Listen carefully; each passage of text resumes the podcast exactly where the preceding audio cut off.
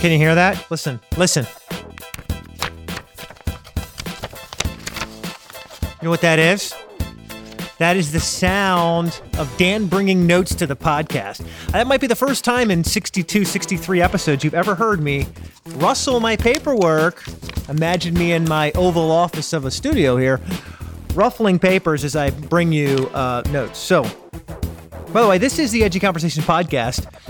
Uh, uh, and I'm Dan Waldschmidt, uh, delivering radical hope for people who want it. And of course, this podcast episode is brought to you by the Edgy Conversations uh, Empire of Awesomeness group on Facebook, where great people take their greatness to the next level by connecting with other awesome people. And um, that's where all my best stuff is. So, look, I'm sponsoring it because it's just it's just like if there was a Jello pit and you just scooped mounds of badassery into it and jumped in it, that's what the Edgy Empire of Awesomeness group would be. So go there and play, and I'll be there along shortly. Okay, let's jump in, right? It's got my papers. You hear me rustling. By the way, if you're editing my podcast, don't take the sound of me rustling papers out because I've got real papers and I never bring real papers, okay? So before my crack squad team starts getting all frantic about, oh, I have to take the sound of papers out. No. Can I seem important for once in my life? So I talked about so I I I took you would be impressed because this shows my fucking dedication to my craft here. I spent three hours yesterday in my home's office. I started about 7:15 and I looked up and it was just at 10. Typing my notes from this conference last week into a Google Doc. And I did that for one reason. Sometimes you have something and you just don't want to lose it. And and all jokes aside, this was one of those moments where I was just floored. By the way, it's the impetus for the upcoming event that we're going to be putting on here shortly. But I wanted to talk a little bit more. I fired off an email to uh, my buddy Jim Fortin, new friend, uh, new relationship, who who spoke. One of the best speakers there. And I've studied under uh, T. Harv Eker, who wrote the book The Millionaire Mindset. Uh, I've I've studied under Tony Robbins, several different courses. Um, Mindvalley. Uh, I just I, I don't know I, I am a not a sucker because it sucker sounds like you're being scammed. I I I want to take my performance to the next level. And so, one of the things that Jim really talked about, he t- talking about stories and the stories that build your identity, and the identity is then how you live your life. But one of the things he talks about, and I'll, I'll just share this on page um, four of my notes, he talks about the pyramid of your results.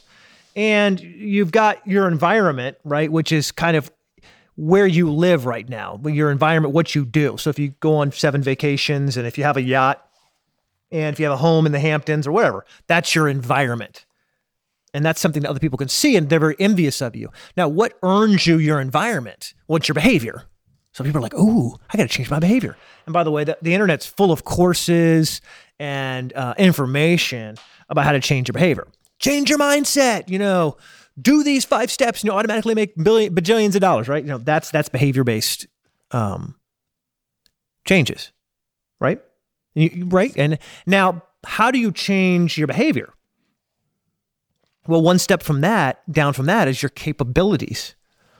Ooh, now we think we're really smart because I sign up for a Tony Robbins class or T. Harv Eker, uh, Vash, uh, uh, you know, um, Mindvalley or something like that, and I go, oh wow, I'm really sophisticated because I'm I'm taking my game to I'm getting new capabilities, new skills. But beneath those skills and capabilities, I go one more level, and what do I have? I have beliefs. Oh. Now, I'm still not at the core of my being from environment to behavior to capabilities to beliefs because what creates beliefs? What creates the beliefs? The beliefs I have in my life, the beliefs you have in your life are created by the stories you tell yourself. The stories you tell yourself, oh, I can't do that, or I always struggle with that. Those are never easy for me. I'm not made to have money. God didn't put me on this earth to have fun. I always suffer, right? I'm I'm supposed to suffer, right? Those are the stories we tell ourselves. Some healthy, many of them not so healthy. But where do those stories come from? And now, now we're at the core. This next level is the core. And the stories you tell yourself come from your identity. I was on the phone with someone on my team today who was who was a rock star in every possible way, and she said to me, you know, for uh, she said, I can't tell you how happy I am in this in this position I am at the Edgy empire.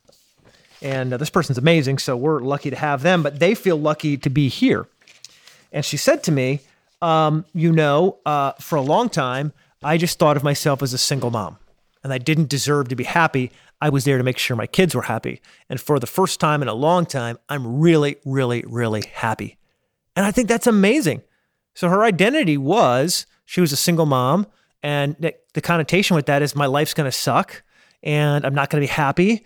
And it's just, well, I'm going to tough it out. I mean, I'm gonna, I'm gonna have enough willpower and guts to just kind of like keep pushing through. And so her identity uh, led to her the story she told herself, which led to her beliefs, which led to her capabilities, which led to her behavior, which led to her standard of living or her, uh, you might call it her environment. So, where does all of this come from? Right? Why, you know, okay. I don't think many of you are going to disagree with me on the model I just gave you, the pyramid of results, where your environment you know, stems at the what everyone else sees comes from this identity that you have. By the way, think about the identities you have right now. Maybe you have never thought about that.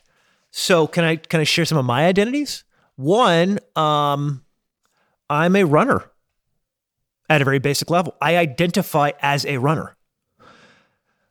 So coming home, I just I, I, I just was out and about with the family my boys wanted to go shooting guns, and so I was going to take them to the to the to the shooting range. And for whatever reason, it didn't work out tonight. But on the way home, everyone was hungry, so we stopped by the Chinese place to have dinner. Of course, I associate. Uh, um, I guess I could associate as a gun owner. I don't associate as part of like the NRA, but nothing wrong with it. By the way, I just I don't. I'm not that hardcore. Uh, I just I have a gun. I have several guns, and so um, you know I, I, guess I associate as a gun owner. Um, another identity as a runner. But after having dinner tonight on the way home, I didn't stop at the gas station to pick up cigarettes. Can you tell me why? You're thinking, dude, you're, you're weaving three stories together. I'm all confused. Why didn't I stop at the store to get cigarettes after leaving the Chinese restaurant to drive home? Why? Why? It's quite simple. I'm not a smoker. I'm not a smoker. There's a great example that Jim gave in the presentation. It's not my own, it's his. It's great. I'm not a smoker. My identity is not I'm someone who smokes. So, guess what I don't do? I don't buy cigarettes because I don't smoke cigarettes because I, my identity is not as a smoker. Can we? Can I flip this really, really fucking quickly over to money? Because some of you are struggling heading into the holiday season. You're struggling thinking about 2018. Some of you have an identity that is flawed about money. You want money. You need money. You're in debt you're struggling, you're trying to put all the pieces together, but your identity says, I'm not supposed to have money. Maybe it's a religious belief. Jesus wants me to suffer. So, so, but then meanwhile, you're struggling to pay your bills. You your identity says, I'm not supposed to have money, but your outward manifestation is, I need more money, I need more money. And you can't figure out why you're not able to make more money. It's because your core identity, right? Your core, the core you is saying, I don't deserve money. I don't know how to make money, um, and I, I, I, I don't, uh, I don't deserve it. And yet your actions uh, keep tripping you up. Uh, you come full circle. You make a little bit, you lose it. You make a little bit, you lose it. You're like, why does this keep happening to me? It's because your identity is flawed. You don't identify as a wealthy person. You don't have to be wealthy already to have an identity that says, I'm going to be wealthy. By the way, there's nothing wrong with being wealthy. I hear people say, "Oh, well, I'm going to be, a, I'm going to be, a, you know, I, I'd be all stuck up." Really? Are you stuck up now? So why would you be stuck up later? Uh, we have some really stupid ideas about um, money. You know, oh well, all rich people are assholes. Really? You know anybody who's rich? Are they all assholes? Probably not, right? And, and, in fact, you, you, you probably should be grateful because they might donate the money for your kids' uniforms at school, and they might be the person who pays for all those nice things that you uh, want and enjoy. I was actually coming on to talk about something. Uh, well, we've got time, so let, let, let me jump into it. So, you know, the idea of identity is important, and here's why. Many times when I speak with individuals, leaders, groups, associations, companies, it, to be honest, the audience doesn't matter so much. The one thing I have to confront almost right up front is what I call models of performance. And here's what I mean by there, there's two kind of models of performance. There's obviously a right model and there's a wrong model. And in between, there's probably a hundred gray models of performance. But the wrong model of performance, which you, you may actually have been thinking about, says if I have something, I can do something, I can be something. Right? You may have said this. Oh, well, if I have, let's go back to money again, because that's probably the most popular thought process. If I have money, I can do things that I enjoy and I can be happy. If I have someone who loves me, I can do a relationship and be less lonely. And unfortunately, those who live in the have, do, be model struggle endlessly, forever and always, because it is a downward spiral of unperformance. You don't have so that you can do, so that ultimately you can be. And if you're already five steps ahead of me, let me confirm your brilliance already. The right model is the exact opposite be, do, have. I'm going to be happy. So I'm going to do things that I love, which means I will have money. Be, do, have. Be, do, have. Be, do, have. If you have a piece of paper, or if you're at the gym, stop and write that down. Because if you're at the gym lifting weights, you probably don't have time. Or if you're running, you probably don't have time to do it. But when you get back, take a second and write that down. Be, do, have. We are we are things so that we can do things, so we can have things. Right? You're not called a, you know, a human doing. You're called a human being. Because first you must be so that you can do, so that you can have. And this is an important distinction. Look, I have to tell you, this is where a lot of us go wrong, me included, is that I think, oh, I have to have the perfect answer. Uh, talk to my team, talk to Matt. He's a grand poobah who edits this podcast and oversees a lot of the empire. I have to have it right before we get started. No, I don't. This is something I'm working through. I don't have to have it perfect before I can do something so that I can be incredible. That's just not it. I can rather be incredible and we're going to do some things so that we can have success. That's the we're going to be quick. We're going to be spontaneous. We're going to be someone who listens to you so that we can have the right programs, do the right programs, do the right courses, do the right events, do the right things so that we can have fulfillment, so that we can have money, so that we can have a place in this ecosystem, right? Be, do, have. So think about that.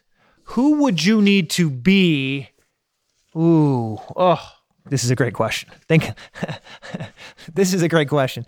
Who would you need to be to have what you want? I'm assuming you know you're going to have to do something in the middle. But here's the question Who do you need to be to have what you want in life? You're not going to have it. You're not going to have that unless you're already the type of person whose identity matches that goal. All right, guys, I'm going to come back with more lessons, more insights, more power from my event. You can see I've still got my, oh, I'm smashing my microphone now. I've got the papers still here, you know. You can hear all my papers. You can see that I, I've taken notes. I'm taking this podcast to the next level. Listen, stay tuned for an incredible event that's about ready to happen. Um, brought to you by the amazing uh, uh, Edgy Empire of Awesomeness group in Facebook. I, I believe my chief of staff, my team pitched me today. We're going to call it Awesome Palooza.